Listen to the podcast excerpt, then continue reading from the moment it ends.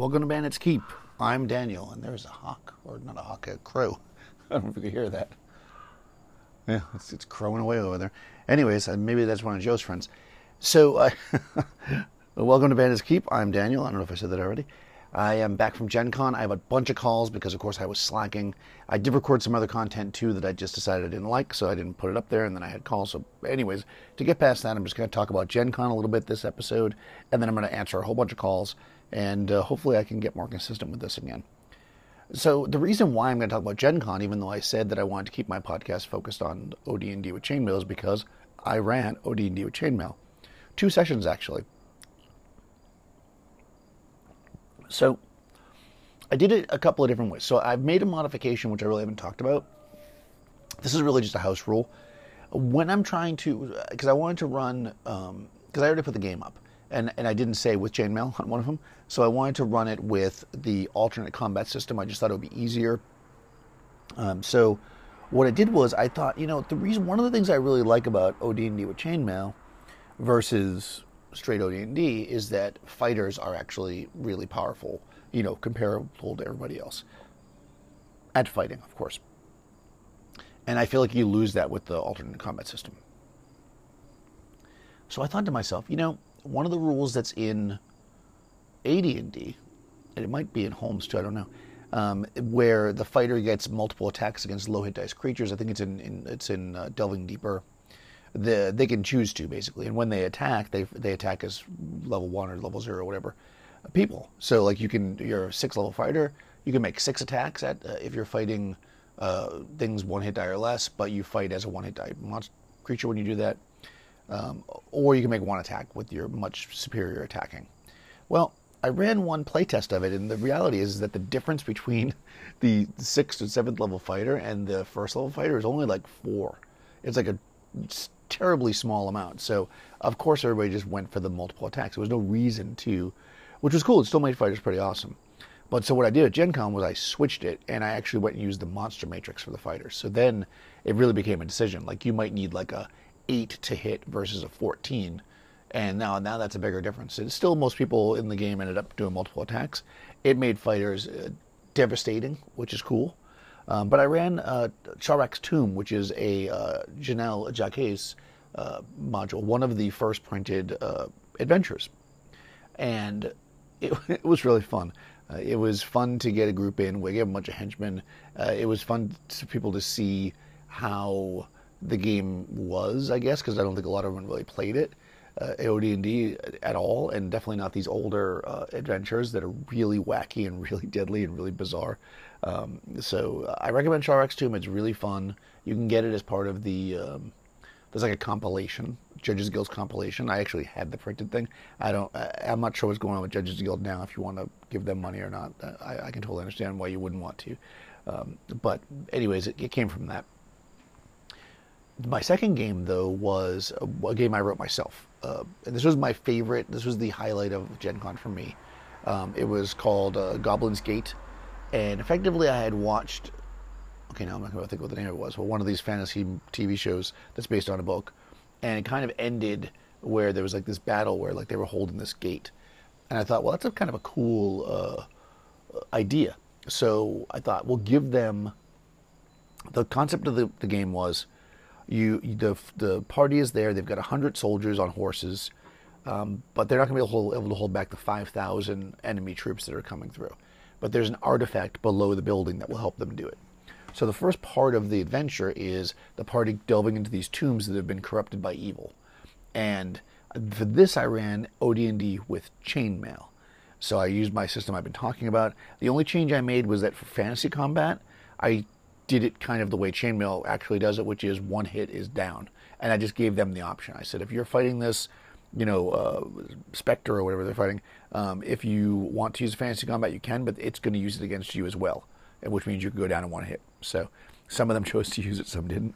Uh, but that went really well. But the, what, the reason why this was the highlight was because the first like two hours of it, this we delved through the dungeon using OD&D with chainmail, which worked great. New people had never used it before, picked it up really easy, which was a good sign for me because again, I, have been playing with people who I'm kind of hand holding because they're my home groups. This is people I just met, never played any of this before. Then we took a break. and when we came back, we did the battle of the Goblins Gate. I had uh, not quite 5,000 troops because I had the um, the numbers based on how long they took to get the the artifact, and effectively the artifact allowed them to produce four elementals, and I gave each of the, four of the players an elemental to control, and I gave the two other players each 50 horsemen in groups of 25, so two stands of 25 medium horse with it with bows and, and you know medium horse uh, fighting stuff, swords, I guess. And they went against you know these hordes. Like I think I had twelve or fifteen hundred orcs. I mean, broken up into groups of three hundred. I had I had nine hundred goblins in one group, and then I had some ogres in, in formations, and I had giants, and I had a wizard. it was it was pretty wild. And again, nobody had ever played. Oh, so anyways, I, I did it in the regular game floor. I used two millimeter miniatures. I think I talked about this before. I was printing them uh, painting them rather, and it was just really fun. If you've never used two millimeter before, they're a little bit weird when you get them because you're like, I don't understand how this is going to look like anything. But once you put them on little stands, you give them a little bit of paint. You know, from a distance, when you're standing, you know, three, four, five feet away from it, it does look like you're looking down from the top of a mountain at a bunch of soldiers fighting. And what I did for the giants is I got six millimeter miniatures. I got an ogres and orcs, and I used the ogre, the six millimeter ogres as giants, which obviously to scale they were way too big, but it was fun. And I used the six millimeter orcs as ogres, so it was really really fun. In any case, that, those games were great. I also ran Top Secret, original Top Secret from uh, 1980, and that we ran Lady in Distress, which was a tournament module. I had two two players for that. It was really really fun. I forgot how much I love Top Secret, and I'll probably, if you follow me on YouTube, especially on the actual play channel, I think I'm going to start to run a little bit of Top Secret. So um, if you're interested in that, you know, let me know. Let me know your history with Top Secret and stories and stuff. But yeah, there wasn't a whole lot to say. I guess I maybe I said it really fast because I'm drinking coffee, but I think that uh, it made me feel really good to know that. Oh, and I'm going to say something here that's going to sound a little bit like I'm throwing shit. I, I, I'm going to say it anyways. So I picked up. I've been getting into miniatures, you know, as I've probably been talking about on other platforms, and I started looking at a lot of the rule sets for them just because I was buying miniatures, so I was getting their rule sets.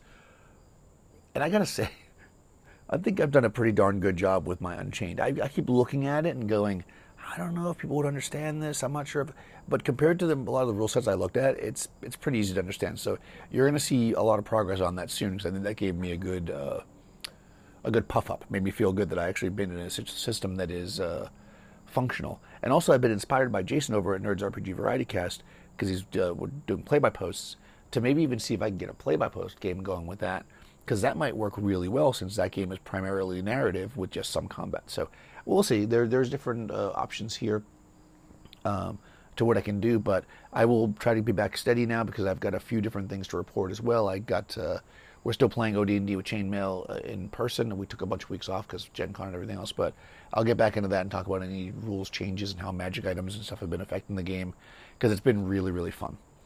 In any case, uh, let's get to the calls and uh, yeah, let's see what everybody's got to say. Hey, Daniel, Direxon here. I think we should get rid of all of the stats. Uh, just use level. Uh, if you really want to uh, change progression based on your class, uh, include that all in the classes. Um, the saving throws already increase at different rates for classes. Um, and so do the to hit bonuses.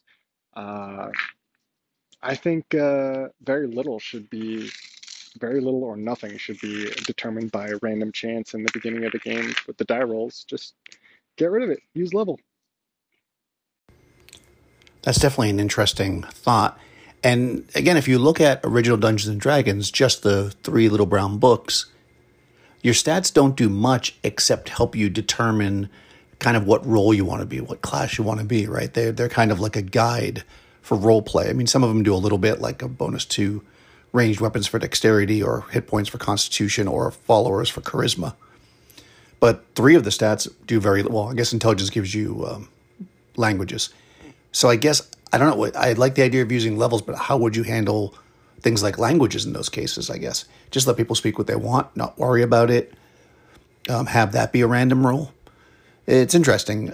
And for sure, I think you could pretty easily run a game. In fact, my Unchained, basically the, the Unchained Heroes, the more basic hack, doesn't have stats. And so far, it really hasn't been an issue. If you describe your character as strong and muscular, well, then you're strong and muscular. You don't need to roll. Glad you're getting into wargaming. That sounds pretty fun. Having miniatures that small seems like they might be easy to lose. Uh, I don't know. Two millimeter, three millimeter. If I sneeze, will they blow off the table? I don't know. Um, I have been recently very interested in uh, using chainmail to kind of resolve more uh, uh, larger scale combats, like uh, you know, a hundred orcs that you encounter, uh, you know, in a, a forest hex crawl uh, with OD&D. But um, you know, the rules that I've looked up, like it just looks like so many um, intricacies uh, using the chainmail rules, and I'm really excited to see how you kind of integrate them and maybe make them easier to digest. Yeah, the, the two millimeter miniatures are really small. What you end up doing is you end up putting like on a one inch or 25 millimeter or whatever size it is uh, base, you end up putting like 20 or 25 miniatures. So you're, you're building like the idea is that if you've never seen them before, they're really fascinating. When you're when you're looking at them up close, they just look like little blobs of metal or in color when they're painted. But when you kind of back up and look down at the uh, the table, you it really looks like there's a war, like a war going on that you're looking at from the top of a mountain. so it's, it's really super fun. Yeah, I agree. There's a lot of stuff in chainmail that just if you're not used to wargaming, I've read through the book a bunch of times. The first time extracting stuff for my OD&D rules, and most of what's in chainmail you can kind of jump over once you understand the basics. I, did do a video. I don't know if you caught it a little while back. I think I call it like making combat exciting or something. It's like maybe a month ago, and I kind of distill the uh, the morale rules into that. So if you use that and you use the the what I call the troop combat or the, the the main combat system of chainmail, that's pretty easy to do a large scale battle without using every single rule like the flanking and all of this stuff. Uh, it's pretty simple. You're just rolling X number of you know dice based on how many soldiers you have against X number of dice based on their armor, and you're dealing with morale at the end. Because I think without the morale, it becomes a bit of a everybody fights to the death, which was cool, and we'd usually do that when we're playing. But it can be fun to like charge into the orcs the first round, do a massive amount of damage, and then have you know seventy five of the orcs run off, you know, being chased away by your five high level PCs. So that that could be really cool as well. So yeah, check out that video. If I can put, I'll try to find a link. I doubt I will remember to put it in the show notes. I'm terrible at show notes, but it's on the Bandits Keep YouTube channel. It's not that might have been three weeks ago, as we're speaking. So middle of June, and uh, there's a breakdown of the morale system there. And I think that's what I would use. And of course, initiative is pretty simple. It's right up front. So a lot of the little stuff like doing man-to-man combat when somebody falls off a horse and the horse also can fight and those kind of things uh, are a little bit wonky, you know, when you're not used to it. But I think that you can skip a lot of it. I guess is my main advice there. If you're going to run mostly OD&D and then just use the chainmail rules for the mass combats, I would just stick with the. I don't know if it's called troop combat or if that's just what I call it, but the standard combat, the armored foot, heavy foot, light foot, that stuff, and you're just rolling six sided dice. I would just use that and hit dice effectively instead of hit points and add those morale rules in, and you've got about 80% of the useful stuff from chainmail there. Of course, now after I recorded that, it occurs to me that this might be actually a good video to kind of go over the parts of chainmail to insert into your OD&D or even like a BX or probably even a first edition game to kind of do the mass combat by just taking chunks of chainmail and not worrying about too many details. There may be a video about that by the time this comes out. There may not be. It depends on when this podcast comes out and how quickly I can make such a video. But I think, yeah, I'm going to put that in my list of things to do. Thanks for recommending all these great podcasts, by the way. Uh, I hadn't heard of a lot of the stuff that you uh, have recommended. Uh, and I actually went to go check out the Red Caps podcast after I listened to one of your older episodes. And I wound up listening to their entire catalog. Uh, and I was very happy. And now I'm very sad because they haven't posted content in months. Uh, and I would love to hear more from them. Um, but yeah, just wanted to let you know.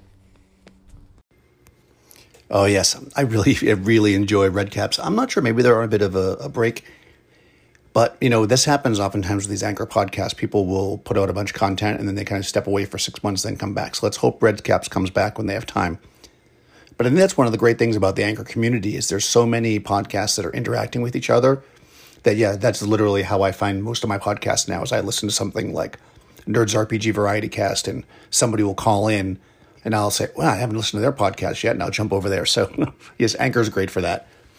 And uh, yeah, I will keep uh, mentioning podcasts I listen to here. And if you haven't checked out Nerds RPG Variety Cast, I definitely would check that out because that does seem to be a major hub of the Anchorverse. Hey, Daniel, Jason here. I'm way behind in my podcast listening, but I'm calling in on your design the game before the stats episode. And I've listened to the first half of that and totally agree with you. When I made a game for itch.io contest years ago, what I did is I knew I wanted to have the ability for serious consequences for physical effort, for mental effort, like if you're in a vigorous debate that's going to wear you down, or for social slash, you know, spiritual effort. And so effectively, I went with those three for stats physical, mental, and social or spiritual. And each had a wound track, a corresponding. So effectively, there are three stats and three hit point tracks, or six stats, I guess, and one depleted, however you want to look at it. But the idea was that you could get worn down in any of those areas. And I designed that first before the stats. Or did I? I own, it's kind of a chicken and chicken and egg kind of thing, to be honest. Uh, I I knew I wanted to have that ability because I like games, and and I'm not saying any of that's new or unique to what I did. Other games already do it. The um, but the idea that I definitely wanted those separate wound tracks did, you know, I knew I wanted that mechanic, so the stats reflect that I wanted the game to play that way, as opposed to like D and D where you just have hit points and you don't have a way to really show psychic or um, social pressure or you, you know losing a, a vigorous debate. You, you, know how do you reflect that? Where or intellectually you get worn down by whatever where th- this kind of system allowed allowed for those things to happen. So yeah i guess it's a little bit of a chicken and egg kind of thing but i, I guess i wanted those conflicts and then came up with the stuff yeah, you know, I think it's interesting because we can't get away from what we know, right? It's always like try to forget what you know. So obviously, when you go into something and you start thinking of a a skill that you want the character to have or a, a thing that people will be doing in the game, one of the very first things you are going to think of is stats because that's just how we uh, are used to addressing things in many of these games. So I'm sure it is a little bit chicken and egg, but at the same time, you knew those were your three areas, so you didn't just sit down your game and go, "Well, I need you know, six or eight stats. So let me write them down, then I'll figure out where they'll be used. You came up with what you were trying to determine and then use those stats. So I, I think you you kind of did what I was talking about. And I think it's it's a good way to approach the game and not always one that that I've done when I've done hacks and stuff. So yeah, I think that that's it, right? Look at what we're trying to do in the game and then create stats around that. Hey Daniel, the Pink Phantom here. I've also been watching the Joy of Wargaming channel and the campaign using chainmail and I've just been fascinated with it.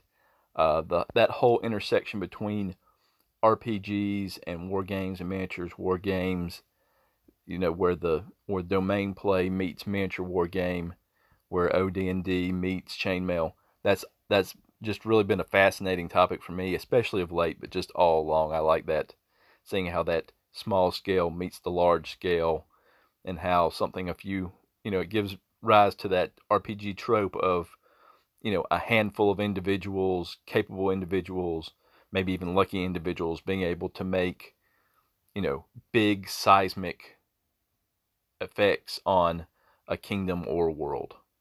And I just love that you're going down that path and I can't wait to see what else you, you dig up. Yeah, I think it's really interesting because uh, I guess the the Gen Con game was proof of concept where you can really have both of those things at the table. I just think that what you need is the group of players that are willing to step away from their character a little bit, right? Because once we got to the wargamey part and when they were running chainmail, it's not like that individual wizard was using their wand or a spell. They were just they were controlling. Well, I had them controlling elemental, so they couldn't do anything else. But you know, the, at that level, the individual fighter wasn't fighting. Right, they were controlling the the troops. It becomes the player is still playing the game, but the character is put back. You know, unless you want to do which a lot of people suggest, which is another really fun way to do it, where you have like a little uh, zoomed in like side mission for the player characters and then the wars happening around them, which is what I did in my Astonishing Swordsman and Sorcerer of Hyperborea campaign. I use instead of using miniatures, I used their war machine type uh, calculator, and I just figured out what side was going to win, how many losses there were going to be, how long it was going to take, and then we ran the thing with the adventure with the war going on around them. So there's definitely a lot of different ways to do it, but uh, You'll definitely hear more because I've been tapping more and more into this skirmish uh, stuff, and I got a bunch of rule sets in front of me that I'm poking at. So we'll see where we get. Uh, hi, Daniel. Uh, this is uh, the Claw Claw Ren podcast calling in. I've been following your show for a while, and uh, I took your advice and decided to make a podcast. And uh, commenting on your talk about the usage dice, that was a mechanic I saw in, I want to say, uh, Forbidden Lands, and I didn't really like it. I, I like counting arrows and counting rations and things, but it did make me think I could maybe use it for um, spell research and uh, or any kind of research, or maybe even crafting. Uh, I primarily do uh, solo role playing, so uh, it's just uh, something that I can use to emulate things for my own adventures. And I thought that the usage dice would be a good way to wind down, you know, keep random on uh, like breakthroughs in research or breakthroughs in crafting. I thought that would be. Uh, uh, hi, Daniel. My message got cut off. Uh, the last thing I just wanted to add was uh, with the usage dice, it made me think of something. Um, I primarily uh, do more of a 3.0 uh, or 3.5 edition with some house rules. Um, although you are making me think a little bit more about some OD&D stuff. But um, one idea I thought I, I might want to try is there's an unearthed arcana for uh, wounds and vitality. What basically, I think your constitution is your wounds, and then you roll your vitality as hit points, and that kind of separates the whole. Uh, did you get hit or didn't you? And uh, the usage dice with the random hit points, I thought maybe you could roll for them just the vitality in combat. So maybe that's a thought. So you you weren't sure. Okay, you got hit. Now you roll whatever your hit die is. Um, yeah, just an idea. Oh, those are both very interesting ideas for the usage die. Yeah, I think that um, sometimes, I guess I just don't like it for we arrow counting. We've had this conversation, I guess, on, on Anchor many times, but not us. But that's awesome that you have a podcast. I'll check it out. But yeah, I, the idea of using it for research and crafting is super interesting, right? Because you could basically say, okay, well, this is a, a long project. Like making a potion is a D20 usage die, or maybe a potion's easier. So maybe a D12. Uh, D12 and then you're researching and when you get that one or two you know maybe you roll once a week right you when you get that one or two you drop down to the next die you drop down to the next die that adds some randomization you might get super lucky and get a breakthrough right away but it might take longer because you roll badly or whatever that's actually really interesting i, I really like that um, i'm not sure crafting how that would work because um, i guess if you're trying to craft something that was hasn't been created before then maybe that would be the. I don't know. I mean, but that's also could be cool for that. But I definitely love the idea of using it for any kind of research or or creation of something that's that's new or different. Maybe the first time you craft a suit of armor, you got to do that, and then maybe the next time you start with a lower die or whatever, right? Because I guess you could have defects in the metal. I mean, there's all kinds of things that could be. I really like that idea. Uh, I'm not familiar with the 3.0, but I, but I oh the, what you're talking about. But I think I understand what you're saying, and yeah, that's pretty that's pretty interesting. So yeah, I think there's uses for it. Um, just not the way that I I, I think too. Uh, always backtracking on things because I think part of my like uh, the reason why I stand on a hill to to defend the you know or fight against the usage die uh, is because I think it just got too much hype as being like the end all be all of like awesome mechanic, much like inspiration and much like uh, disadvantage advantage. I, I think they're fine. I just don't think that they are like oh man that changes the world and makes the game so much better. Uh, but for me, anyways, but for some people. But I'll check out your podcast. Uh, that's pretty cool. The next uh, couple calls are from Blaine I don't know what happened with their microphone. It was super quiet, so and really muffled. So I don't know if it was probably picking up from their headphones or not from the phone or whatever. Uh, but I did my best to amplify it so you guys can at least hear it. But just know it's kind of distorted. It's about a little less than two minutes, uh, and then I'll jump in and uh, hopefully be able to answer it. Hi Daniel, uh, it's Blaine here, long time listener, first time caller. Um, so hopefully I'm doing the technology right. Uh, just with regard to the ability score discussion, it's interesting because, I mean, the, in the initial box, the ability scores seem to only be for the player characters, um, because none, of the other monsters or anything seem to be assigned any, and then you only get dexterity to be assigned in Holmes, I think, for initiative, and intelligence, and the range for um, uh, charm spells, but just the player characters have the stats. So it's almost like rather than that being the range for a normal human, that might be just a range for the average adventuring type. So a three is a low for an adventurer doing that profession, and a 18 is a high, but it doesn't actually stay where they fall in the general average of humanity. Part two. Um, so yeah, so they're just the ability scores could just represent the range within adventurers, and then even narrow it down to just those specific tasks that they um, provide stats for. So, for intelligence, I know there's a little note to say that you know the ability of what plans can be carried out.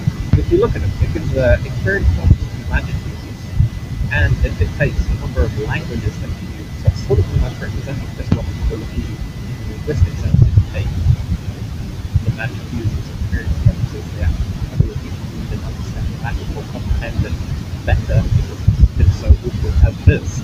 So a character with three intelligence doesn't necessarily have to be low intelligence, just that they're not very good with languages and they be illiterate, but it doesn't stop the character being played as somebody who's intelligent, intelligent just from language.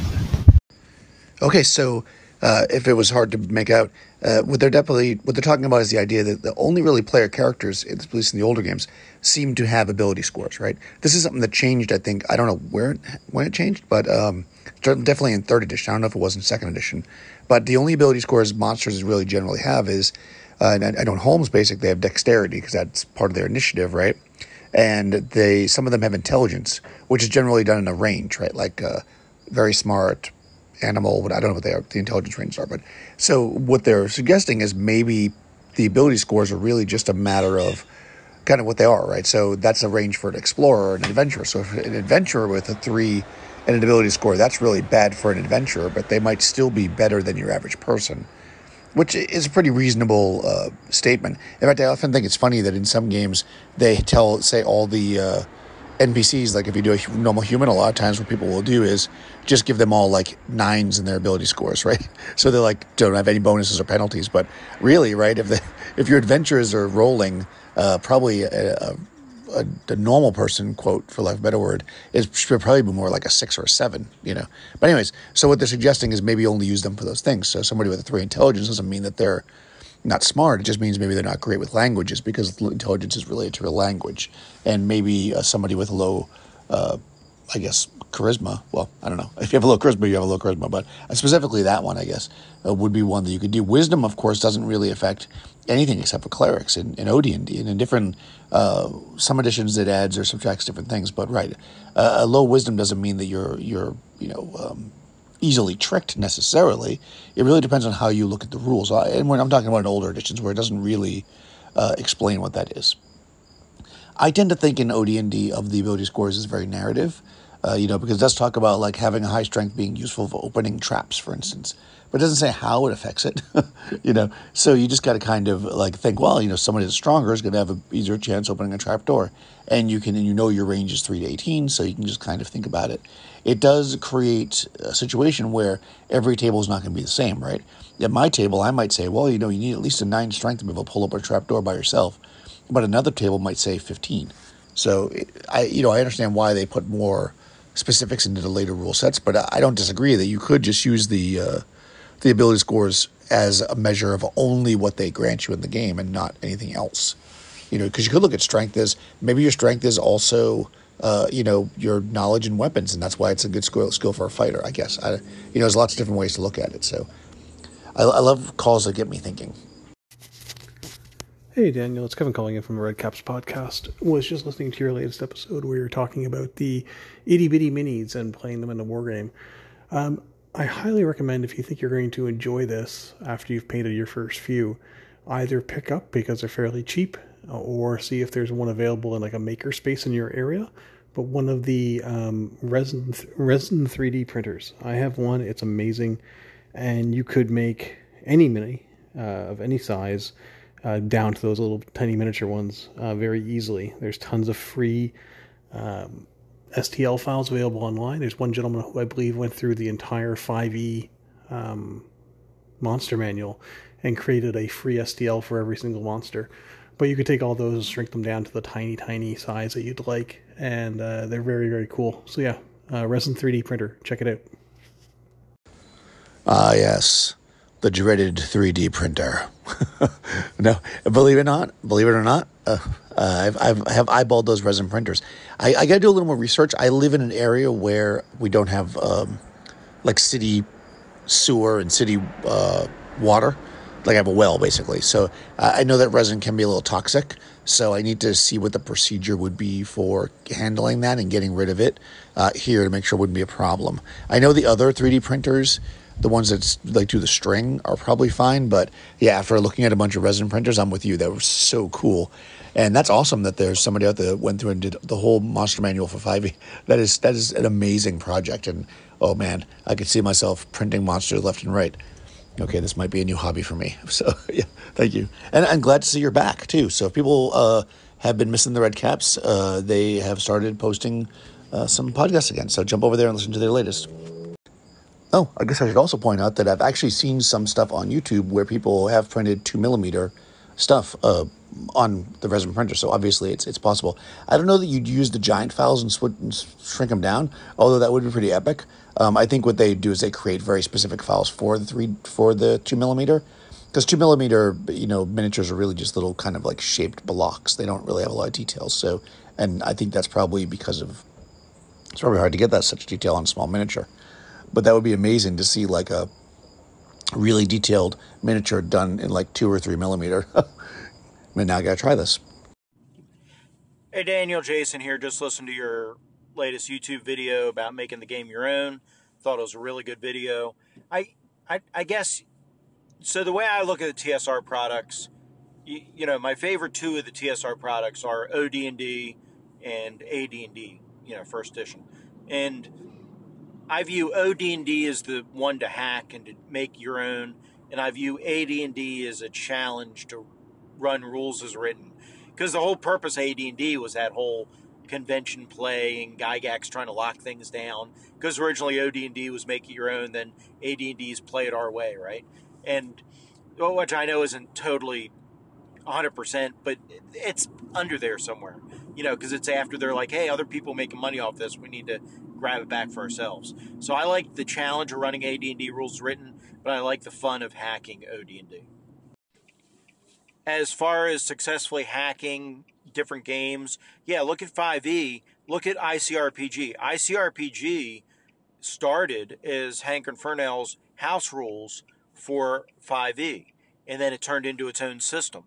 So ICRPG is the poster child for the idea of make it your own, right? and I, and I think it turned out to be a really great system. And the great thing about ICRPG is it keeps a DIY attitude where you know you're encouraged to adjust it, modify it, and continue to make it your own, and it's not a lockdown thing. And and I think Hank really is a great inspiration out there to try to keep people in that DIY mindset. So thank you for your video. I really appreciated it, and I look forward to talking to you soon.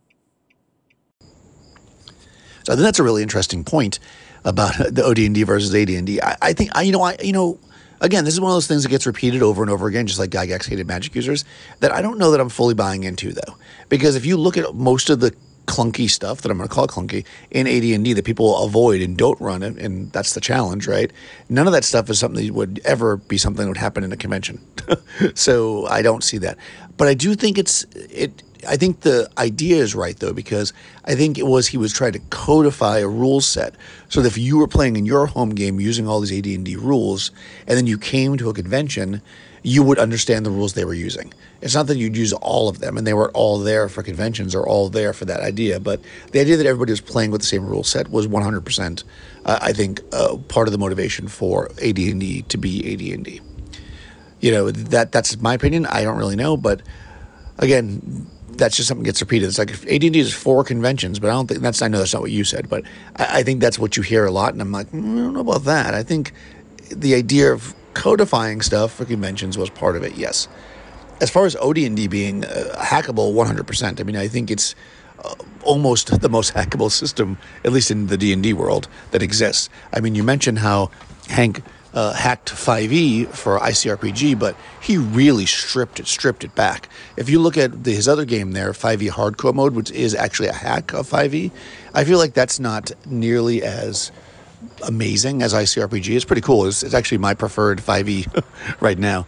Um, but uh, because he kept a lot of the rules and he just hacked it a bit, right? I, and I feel like 5e and 1e aren't the most hackable systems unless you really, really strip them down because there's so much there, right? You start removing things from something like 5th edition and all, it, the balance is thrown off. Really thrown off. Even if you use some of the rules that are in the DMG, the optional rules for like long rests and stuff, it's like, wow, it'll make the game more hardcore. It also completely screws over spellcasters, especially certain kinds of spellcasters, which then throws off the balance of the game. So I think that you got to be careful with the more complex the game is. So I stand firmly with you in the idea that AD&D is not the game to hack per se. If you had a choice between that and OD&D, and I also stand firmly with you saying that Hank's pretty amazing and that ICRPG is really the poster child for let's hack a system, which basically is the D20 system, and let's make a system that can be hacked and just make your own. I mean, there's so many different ways to play ICRPG. They've got cyberpunk, they've got cavemen that I've played. They've got obviously fantasy. I think there's a space version too, if I'm not mistaken. So there's lots and lots of stuff going on there, and I definitely recommend if somebody's listening to this and they've never played RP- ICRPG, it's definitely worth picking up. I think they have a simple version, maybe, but the latest version, the one I have that I got when he released it, was the uh, Master Edition. I think is what it's called it's like a it's like has a bunch of the settings and stuff it. You don't need all that. If you if there is a more simple system and you're just curious, I would pick up that first or watch tons of his videos because he talks about it. In any case, um, thanks, Jason. I appreciate. Uh, and of course, if you're listening to this and you're like, "Oh, I listen to you. I watch your videos all the time. Can I comment about your video here?" Sure. This is the perfect place to comment because I don't know. It's a podcast and it's chill, right? It's a good place to comment. In any case, I have now talked way too much, and you are probably thinking, Daniel, do you have any more calls? And uh, the answer to that is no. I've caught up on all my calls. I will be releasing a um, RPG a day video, not video, uh, audio podcast. This thing. I'm going to do a podcast here for RPG a day. I'm going to actually do two for the month of August instead of 31 or four or any other variation that other people are doing. I'm just doing the first 15 days, so I will have it released on the 15th, and then I'm going to do the second 15 days, and then I'll do a wrap up one I guess, on the 31st. So if you've got anything you'd like to add to this, you have a question for me, you have comments, you want to leave a message and have it be on the show, go ahead and use the Anchor app while you still can. I guess with the Anchor apocalypse, that might end, but you can always still do it on the web or reach out to me some other way and uh, leave me a message. Now I'm turning to Jason. I'm stealing Jason's ending. Should I steal his entire ending? I think I'm going to. Be excellent to each other.